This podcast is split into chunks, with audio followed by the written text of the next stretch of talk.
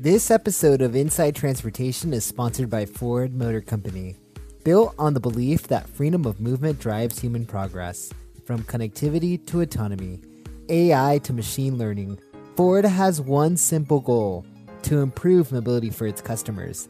To learn more about Ford's work in mobility, autonomous vehicles, and their global efforts to improve mobility for its customers, visit corporate.ford.com. That's corporate.ford.com.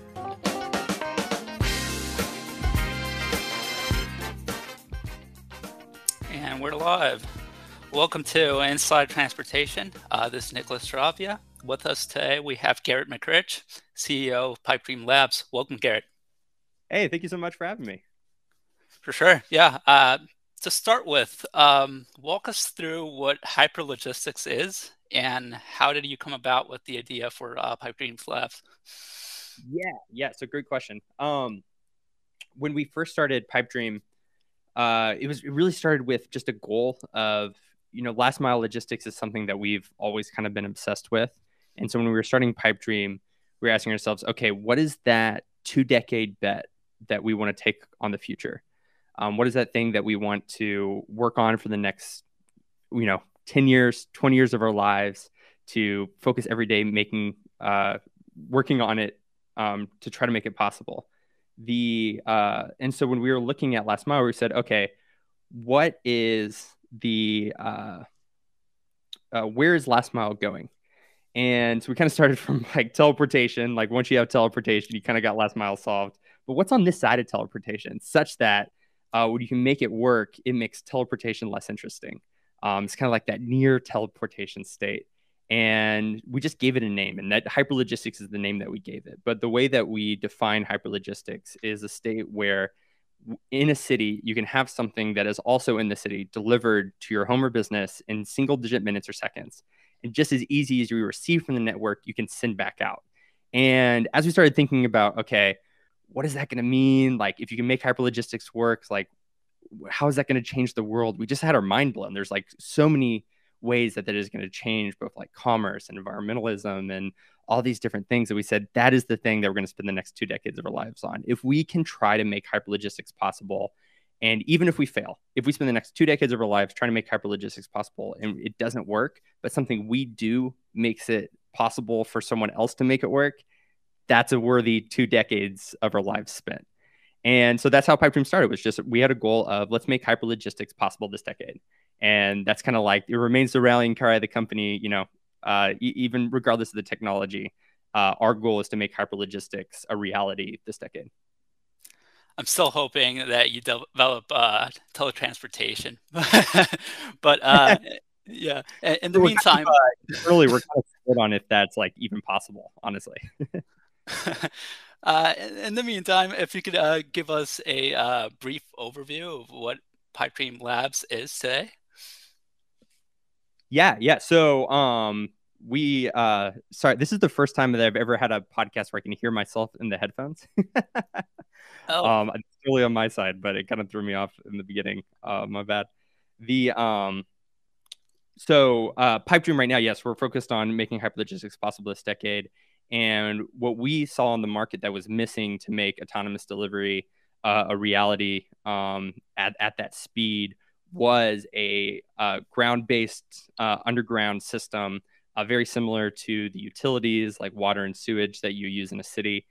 Um, and uh, so, just like water and sewage are, are through pipes underground, interconnecting um, homes and business in a city, in the same way, we're using underground pipes uh, to facilitate a network of robots to deliver packages around the city. And so at its base lever, l- layer, that's what we're working on at Pipedream. Uh, what stage are you currently at? Uh, do you have a working prototype uh, that you're currently testing? Yeah, so we started Pipedream. Um, I had taken like two years to, you know, think about, uh, you know, what I wanted to do, and, and so that was kind of the years that we spent diligencing this idea, and then we really started it about a year ago. Um, so like January, February last year that's when we went full time and and really focused on the tech part stage. Um, so yeah, that's exactly where we're at. It's super early. Um, you know, we we're like eight versions through on the prototype, but we're in a really good spot from the technology standpoint, and we're ready to start piloting it. Uh, so we're going into a, a city um, that we're not naming yet, uh, but we're going to have a pilot up and running this year. What exactly is making the products move along the pipes? Uh, are they like vacuum pressured or uh, some sort of like platform? Yeah, yeah. So th- that that's the hardest thing about going underground. So when we started Pipe Dream, we actually didn't even want to go underground. Um, you know, we we uh, we're big drone people, so we were really kind of focused on drones in the early stages. and then we're like, okay, well, you know, what's missing from the ecosystem to make because uh, it seems like drones should be able to do it all. Like like what's missing, and uh, that's when we were looking at like ground systems, and you know asked ourselves the terrible question of like, is is an underground system missing? Like, is that even possible, cost effective? And so when we went um, when we started looking at underground, we started looking at like, okay, what uh, how do you make the underground work? Like, how do you make sure that underground logistics is scalable? Like what are the key pieces uh, to make that a, a, thing that will exist and scale and you can move really quickly on. And so uh, we kind of gave ourselves three rules. One was if you're going to go underground, then you need to be able to scale as fast as possible. And if you need to scale as fast as possible, then you need to make the infrastructure as cheap as possible, both from the materials and the cost to install because um, that's really your core cost is your installation cost. So how do you make that as cheap as possible for linear foot? That's number one. Number two is it can't break. And you know, we didn't know about uh, when we started. We didn't know about New York, Chicago, Berlin that they had tried underground uh, in like the 1800s, and we didn't know that the Postmaster General he actually wanted the whole U.S. postal system to work off an underground pneumatic system where you have like air pressure differentials and because there's a vacuum on one side it's pulling a pod uh, you know uh, through a tube. Um, that's how it worked in new york chicago berlin. And we didn't know about that luckily. So when we were going underground we go okay well if you're going to put something underground then you need to make sure that it never breaks. It cannot break underground because if it breaks underground that means you have to dig it up to fix it and there's a large amount of downtime. And so that was number two is it, is it can't break underground then uh, number three was it needs to be able to be installed with as much current regu- regulation as possible. If there needs to be new regulatory in order to install it, then it's probably not going to work. And so those were our three rules. And because of that, we, you know, we went with um, just normal plastic PVC HDPE pipes, which is the exact same pipes that they use for other utilities. Um, and so there's nothing new or unique about the pipes. They're just normal uh, plastic pipe, and then all the technology we put into the robots themselves. Um, so there is a pod, and there is a what we call the the robot on the front end. Um, that are just it's essentially like uh, imagine a remote control car rolled up as a burrito. Uh, it is just a um, a small vehicle that traverses the pipes. Uh, but the good thing about that is, you know, one, it keeps our per linear foot cost as cheap as possible. Two, uh, it's the exact same pipes you're using for other utilities. So as far as the regulatory goes, it's, it's pretty easy for a city to look at it and um, you know know where it fits in their in the regulatory environment. But three, it means that if something's going to break, it's going to break on the robot level. Um, so the only thing that can break is a robot in the tunnel. And so there's there's a few ways that it can break, but but nine ninety nine point nine nine nine percent of the times uh, you'll be able to push the robot or get the robot out without having to dig up the, the tunnel. So um, that's the that's the core platform. Is it's the the tunnel is just basically like a roadway, uh, and then the the robots are, are cars that move around it. How are you keeping track of the robots? I suppose like GPS would have trouble reaching underground. Uh, is there are there other sensors or uh, how how would navigation work? Yeah, super tricky problem because yeah, you're right. There, there's not you there are some ways to get communication underground. Um, uh, there are some signals uh, that if, if you just have it in the tunnel, it can propagate pretty far through the tunnel network. Um, but we're just right now we're assuming not. So we're the, the good news though is that there's not very many places for the robot to go. There's kind of a fixed network, pretty easy to download that network onto the the vehicle itself and give it most of the intelligent that it needs to operate a mission without being connected to the internet. Um, and then it can, uh, you know, as a wheel sensor, um, it knows how far it's gone. It can kind of calibrate that as it, like it hits certain turns and and things like that. Um, and so the robot itself has all the equipment that it needs to figure out where it's at, know where it needs to go, and have the ability to like make on the on the fly calls on you know where where it needs to go next. So there is um uh we, we call them as the portals, the the interchange point in between where um a robot will pull up and extract a cargo. Uh, at those points, there is a connection to the internet. So any information, any new information that either the system knows that it needs to communicate to a pod or that the pod has found in the system and needs to communicate uh, back to uh, you know the, the cloud um, it can happen there but in between it, it's mostly a, a, the, the robot has everything it needs to traverse that network. Is your uh, startup involved in the digging process as well or do you outsource that? Yeah. Uh, the good news is, like, because you know we're the exact same size as other utilities, there's kind of a huge ecosystem to put in utilities. Uh, so when we go into a city, there's five or six construction companies that they already work with, who you know put in you know miles and miles of of this in, uh, infrastructure in every day. And so right now we're not focused on innovating on that side. There's been a lot of innovation. Uh, there is currently a lot of innovation going into there. Um, right now we're kind of focused on just working with those companies to make sure uh, that the solutions they're developing are also going to work for us, but uh, not not putting any of our own bandwidth into that right now. Uh, be so. I suppose you would have to um, apply for permits to dig underground. Um, how do you see this uh, playing out, uh, and are cities receptive uh, to to this idea? Yeah, so um, that, that, it, it's a very early idea. I just want to like I want to preference everything with this is so early, and everything that we know right now is um, an educated guess. Uh, until we are actually in the ground somewhere, uh, everything, uh, you know, we, we we like to say a lot that like we hold our paradigms really closely, but not really tightly. Um, and you know, we're taking in new information all the time. So uh, right now in our first pilot city, you know, the permitting process was a two day process. Um, we submitted where we wanted to go. Uh, we agreed on a franchise fee um, that we're paying them uh, per mile, uh, and then um, they they approved us. Uh, and I, th- I think right now we kind of there is not regulation for uh, robotics underground in cities, and so as far as the city is set up to regulate, uh, they're regulating on you know what is the type of infrastructure going in, and so for us, it's the you know 12 inch PVC pipe. Um, and so I think we, uh, you know, in, in practice, it has been pretty easy. Um, you know, there's uh, definitely want to talk to uh, the city regulators and make sure um, they're they're good with with what we're doing. But the permitting process has been pretty easy so far. Hey, everybody, just want to let you know that this episode of Inside Transportation is sponsored by our friends at the Ford Motor Company. Built on the belief that freedom of movement drives human progress from connectivity to autonomy, Ford has one simple goal, and that's to improve the mobility of its customers.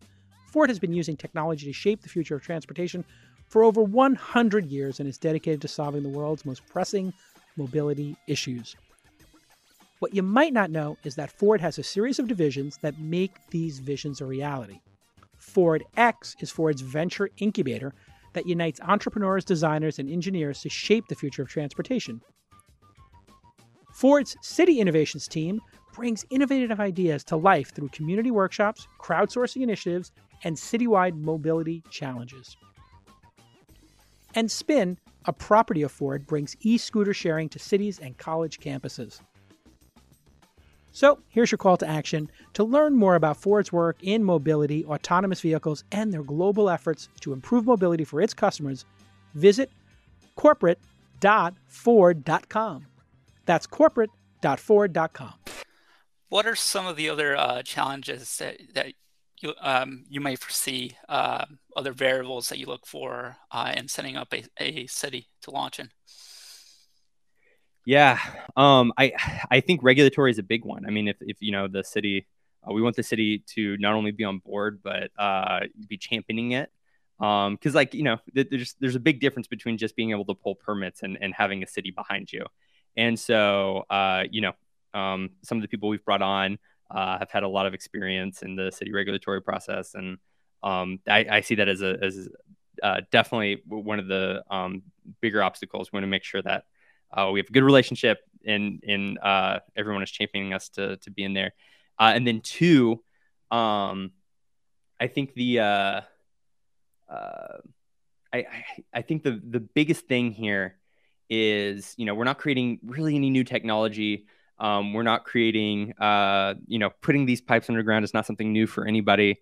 Uh, it's done all the time, and I, the the biggest thing for us is what we really want to nail is what is the what is the right way to kickstart this network because we definitely have um, kind of a, a two sided marketplace problem where uh, kind of chicken and egg is where you you want to put in the least amount of miles of pipe to get the most value to start the network out. And then as you add, you know, a mile here, a mile there, there's kind of a network effect. So if you can nail the first implementation, then um, growing the network just adds to both the people who the network can deliver to and the types of places the network can deliver from. Um, so right now we you know we have a simulator that we've built that kind of like allows us to test different configurations um, different miles and and really like focus on how do we achieve a really quick ROI on uh, the install cost of one of those networks. And so right now we're really focused on a 10 to 15 mile uh, middle mile network in a city. So that means when we say middle mile network, that's uh, it's kind of like a subway system for things where you have uh, uh, portals in in every district or neighborhood uh, and every neighborhood is connected so that if you have a bunch of stuff you want to send from one area to another area, you just go to a portal, all those things distribute, and they can be collected at the other end of the portal. Um, and the goal of that is not really for peer to peer or you know me sending something to you. That's for businesses to augment the current delivery network uh, and get things closer and closer and closer to the end user. So that when a truck or a sidewalk robot or a drone needs to pick up that package and deliver it to the end user, it is as close as possible um, to that person uh, right off the bat. So that's uh, I think that's the hardest one. It's just like managing and finding what is going to be that first network in a city uh, that you can build off of going forward, but delivers enough value from the start. So initially, it would be something more akin to like an Amazon locker, where you have like pickup and drop off locations, like between vendors and customers, as opposed to uh, getting from a warehouse onto a person's uh, apartment, right?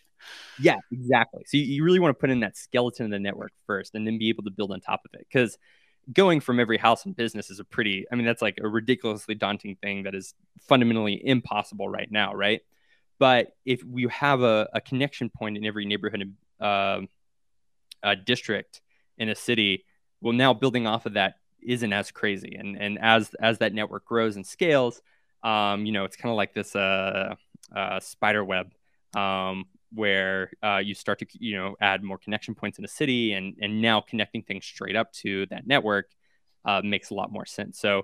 Um, you know, I, I think the Amazon Locker is a really good. It's a it's a really good analogy.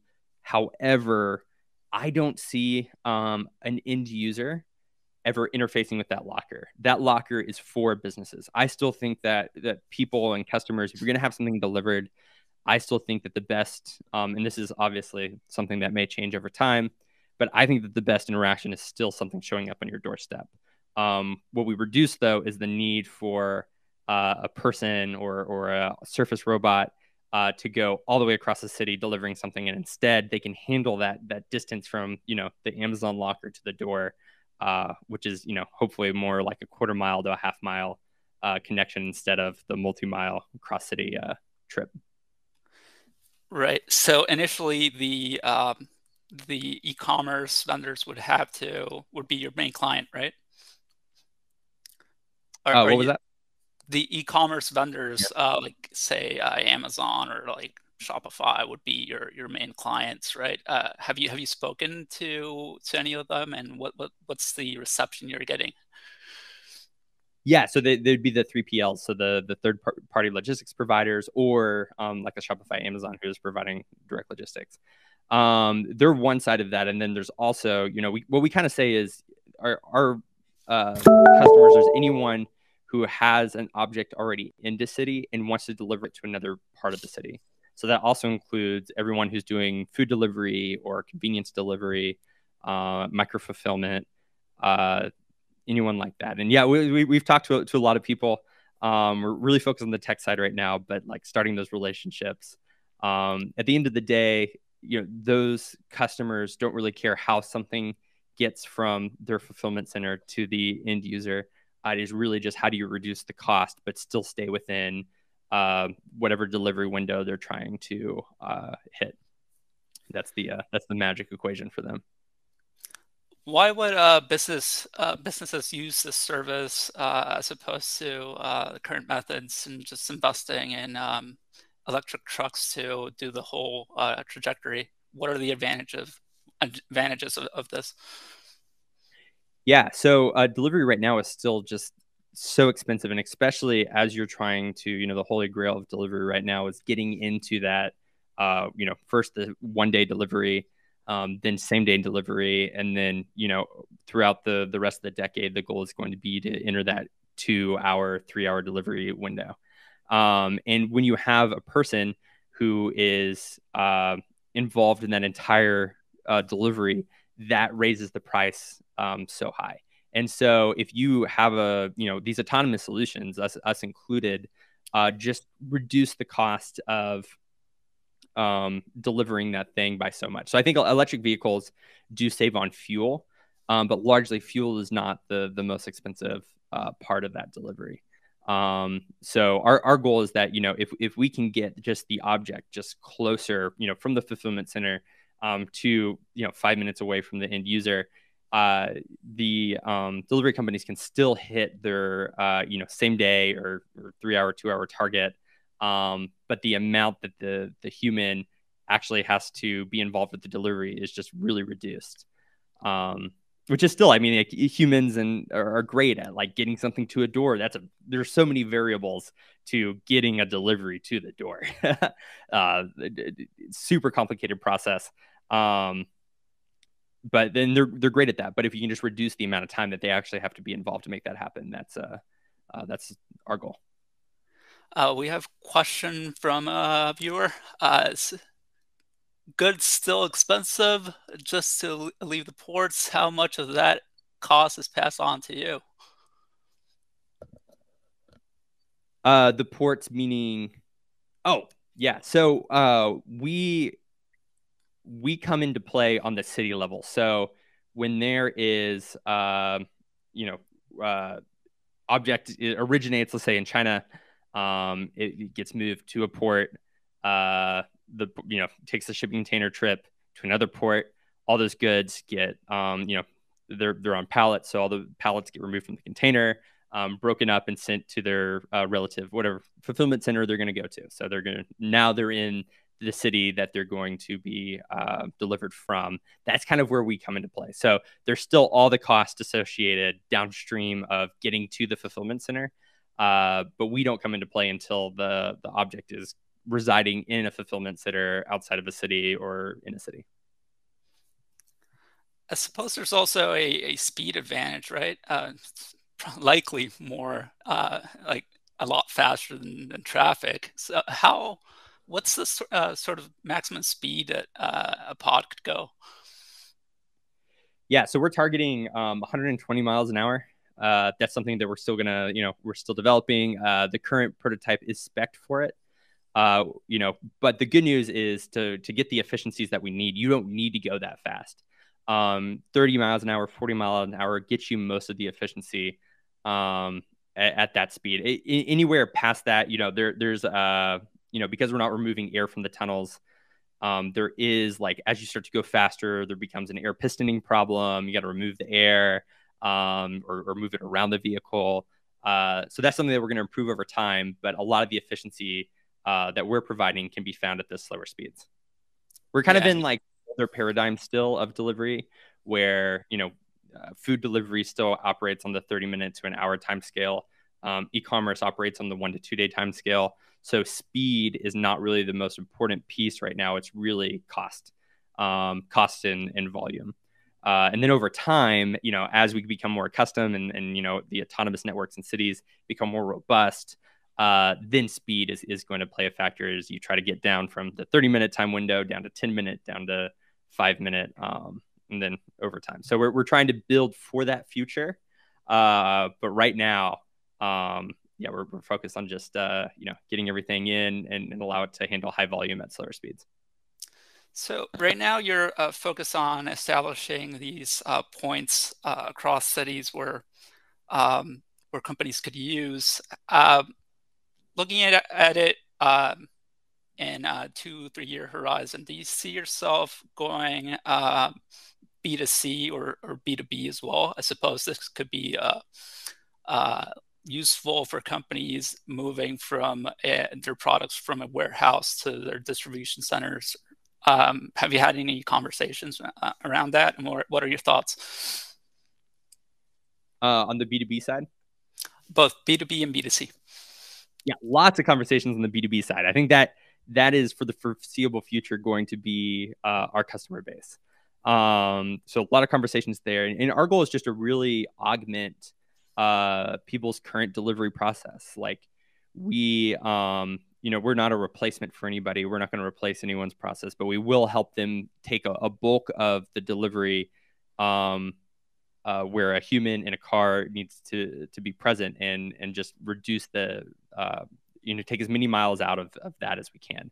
Uh, on the B2C side, I I don't foresee a future where we ever touch touch the customer. I think there are so many there are so many other complications to uh, that um, that right now we just want to focus on uh, uh, augmenting the people who are already doing that well. Um, maybe maybe sometime in the very very very far distant future, uh, but I think like even there, you know, as uh, commerce kind of you know we, we, see it fragmenting into just several pieces, but I think uh, there's still going to be someone who is you know there's still going to be a front end provider who is uh, you know, makes the app, makes the website that gets the order. Um, you know, I think by that time it's going to move to to something similar to like a drop shipping uh, e-commerce style fulfillment network. Um, and there's going to be people who handle the storage of things, and I think we'll still like uh, we're just going to augment the the delivery networks, but I I think we stay B two B um, for for forever probably. What's your uh, biggest challenge today uh, and what would be your your next step as as you plan the journey of your startup? Yeah, right now it's hiring. I you know we have super high hiring standards. Um, that one, I think it's it's the reason that we've gotten to the point that we're at is that we have stayed um, diligent on making sure that we maintain those hiring standards. Uh, but it makes it super hard. It makes it super hard to find the right people. Uh, we um you know it's, it's a super complicated problem but it like in that complication there there's so much it's so fun to work on. Um and our the, the thing that's holding back us back the most right now is we've kind of we've cleared through the hurdles um that were really restricting our growth the most. Um, from the tech side regulatory side uh, now for us it's it's how it's not can we get past these hurdles? It's how fast can we run?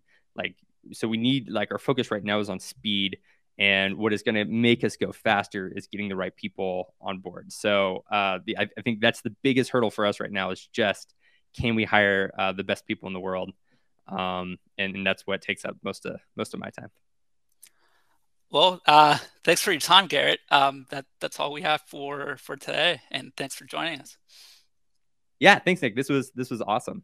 Um, and I will, if I could get one little plug sure. Uh, to kind of like dovetail off of that is, um, you know, if someone's listening to this, uh, you're fascinated by the concept, or, or you want to try to help us make hyperlogistics possible, um, go to pipedreamlabs.co backslash careers. Uh, we would love to talk to you. Really, I mean, we, we have hired, you know, people in college. We've hired people who have had, you know, billion dollar exits. Is that, that whole gambit. Um, the thing that matters the most is that, you know, you're hungry to learn. Uh, you like working on teams of, of really smart people uh, you just have a passion to bring this concept uh, to life. So uh, we would love to to meet you. All right. Thanks again. Yeah. Thanks, Nick.